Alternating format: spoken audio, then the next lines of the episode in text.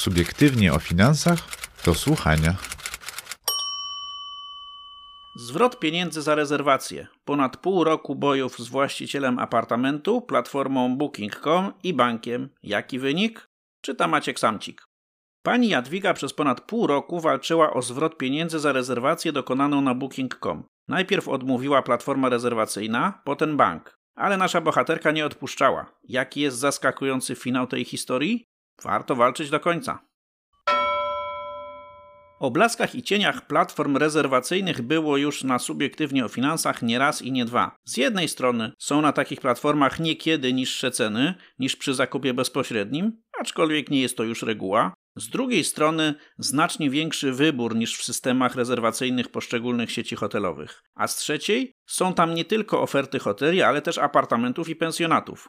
Często jest też wygoda i przyzwyczajenie do jednego przewidywalnego standardu przeglądania, rezerwowania i płacenia. Plus jeszcze programy lojalnościowe. Nie trzeba trzymać się konkretnej marki hotelowej, żeby zebrać punkty i rabaty. Ciemna strona oczywiście wynika z prostego faktu, że pośrednik jest tylko pośrednikiem. W sieciach hotelowych znacznie łatwiej ugrać upgrade, late checkout i inne udogodnienia, jeśli nie jest się klientem od pośrednika. A jeśli coś pójdzie nie tak, to może się zdarzyć, że będziemy odsyłani od Annasza do Kajfasza, bo w tym biznesie znacznie chętniej dzielą się zyskami niż kłopotami. Moja czytelniczka znalazła się po ciemnej stronie tej rzeczywistości. W czerwcu zeszłego roku zamówiła przy pomocy Booking.com pobyt w jednym z warszawskich obiektów. Nie był to hotel, lecz mieszkanie do wynajęcia położone przy ulicy Nowolipki. Pobyt miał być czterodniowy, a miejsce luksusowe. Pani Jadwiga zapłaciła kartą kredytową 1066 zł, czyli jak łatwo policzyć ponad 350 zł za dobę i oczekiwała dnia przyjazdu, spodziewając się najlepszego. Szukałam nowego mieszkania w centrum Warszawy z wysoką oceną wśród wynajmujących. Na booking.com obiekt ma opinie znakomite, a jego opis brzmiał: Nowe mieszkanie w centrum Warszawy położone na cichym i zielonym Muranowie. W opisie pojawiło się też słowo apartament, co wskazywało na wysoki standard wynajmowanego obiektu, pisze czytelniczka. Gdy nadeszła pora i pani Jadwiga przyjechała do Warszawy, oprócz niej samej pojawiło się w apartamencie jej rozczarowanie. Apartament okazał się bowiem mieszkaniem przyzwoitej, ale nie najwyższej jakości. Cóż, zresztą cena na to wskazywała, ale pani Jadwiga najwyraźniej myślała, że ustrzeliła okazję. Gdy zobaczyłam budynek, w którym znajdował się mój apartament, już poczułam, że zostałam oszukana, ponieważ w opisie było nowe mieszkanie, a blok jest dość zużyty. Klatka schodowa była stara, w mieszkaniu wyczuwalny był zapach kurzu i śmierdziało. Gdy podeszłam do okna w salonie, by je otworzyć, zobaczyłam brudną, dziurawą firankę i czarne od brudu okno. Sofa budziła obrzydzenie, była cała w plamach niewiadomego pochodzenia. W łazience były używane już kosmetyki z drogerii, bez żadnych dozowników, pisze pani Jadwiga. Postanowiła niezwłocznie zadzwonić do właściciela. Właściciel o brytyjsko brzmiącym nazwisku nie odebrał telefonu, trzeba było prowadzić z nim korespondencję poprzez SMS-y. Początkowo zresztą po angielsku, co było dość trudne, bo pani Jadwiga tym językiem nie włada. W opisie obiektu zaznaczone było, że właściciele porozumiewają się w języku polskim, angielskim i chińskim, ale najwyraźniej polski nie był na pierwszym miejscu pod względem ważności. Pani Jadwiga nie zrozumiała więc wiadomości przesyłanych przez właściciela apartamentu, ale ten na szczęście kolejne komunikaty przepuszczał już przez translator. Y, napisał, że jest mu bardzo przykro, że jest zaskoczony i zaoferował możliwość odwołania rezerwacji oraz pełną chęć współpracy w celu odzyskania przez panią Jadwigę pieniędzy. Cóż, jak to mówią, shit happens. Grunt, że po drugiej stronie jest wola współpracy. Przynajmniej pozornie, bo okazało się, że anulowanie rezerwacji nie było najlepszym pomysłem. Uwierzyłam słowom tego pana i anulowałam rezerwację, bo chciałem jak najszybciej opuścić to brudne mieszkanie i odzyskać moje pieniądze. Chciałam również dać możliwość właścicielowi na wynajęcie ponowne mieszkania osobom, którym może takie warunki nie przeszkadzają. Jednakże po anulowaniu rezerwacji właściciel przestał być skory do współpracy i pomocy, a moje anulowanie zostało potraktowane tak, jakby z mojej winy rezerwacja została odwołana. Właściciel, udając miłego i skorego do współpracy, nakłonił mnie do anulowania rezerwacji, dobrze wiedząc, że zgodnie z polityką Booking.com nie będzie przysługiwał mi wówczas zwrot zapłaconej kwoty, o czym mnie nie poinformował, a taki obowiązek miał. Skarży się pani Jadwiga. Straty były duże, bo trzeba było na CITO wynająć inne lokum, co pochłonęło około 1300 zł, wydać pieniądze na taksówki, ponownie kupić bilety na wydarzenie, na które z powodu całego zamieszania pani Jadwiga nie dotarła, a potem jeszcze przebukować bilety na podróż powrotną z Warszawy. Centrum Obsługi Klienta Booking.com argumentuje, że właściciel obiektu ma same dobre opinie i nigdy nie było sygnałów, że jest inaczej. Przeanalizowałam na Booking.com opinię o obiekcie i okazało się, że mimo iż ma status wyjątkowy i punktację 9.0, to wśród dobrych opinii są też negatywne. Niestety są głęboko ukryte, a Booking.com wyświetla na samej górze tylko te pozytywne. Oburza się pani Jadwiga. Moja czytelniczka liczyła jednak na to, że sprawa zakończy się pozytywnie, bo właściciel obiecał jej pełną współpracę. Ale nie wywiązał się z tego, co sam zadeklarował i nie przelał pieniędzy.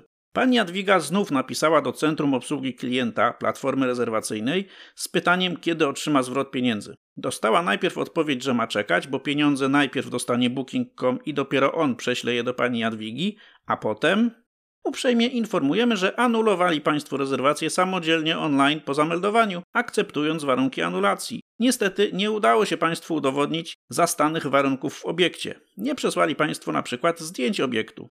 Pani Jadwiga dostała zwrot, ale w wysokości 40 zł.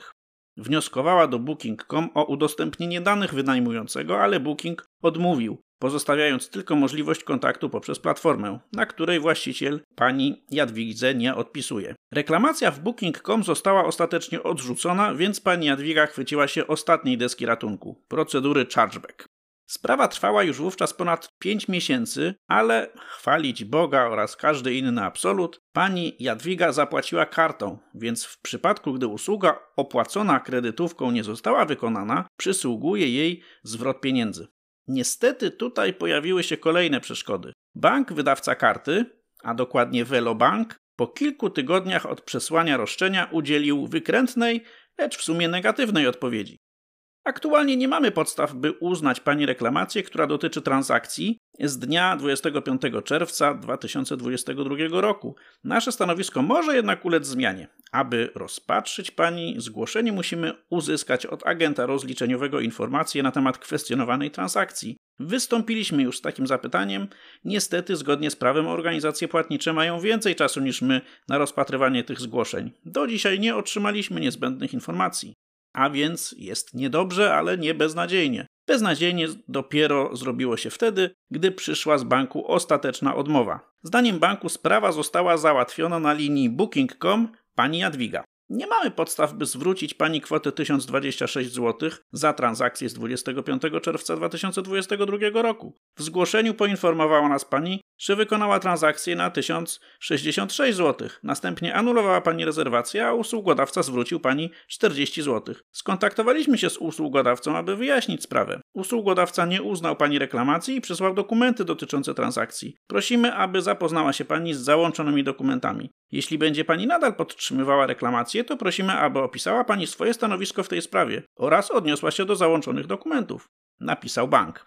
Do odpowiedzi dołączony został jeden załącznik w języku angielskim, którego pani Jadwiga się nie uczyła. To dokument dotyczący transakcji, który wyglądał na potwierdzenie rezerwacji i jej odwołanie. I nic więcej. Pani Jadwiga przesłała do banku 23 strony wyjaśnień, do których nikt się nie odniósł.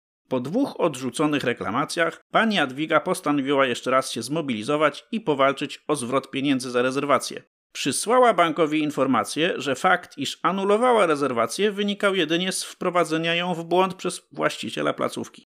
Przesłała też screenshoty z korespondencją z właścicielem. Szanse wyglądały na małe, bo przecież dwie reklamacje zostały już odrzucone przez Booking.com i dwie kolejne przez bank. A tymczasem Dziś dostałam informację, że moje odwołanie zostało rozpatrzone pozytywnie i dostałam już zwrot całej kwoty.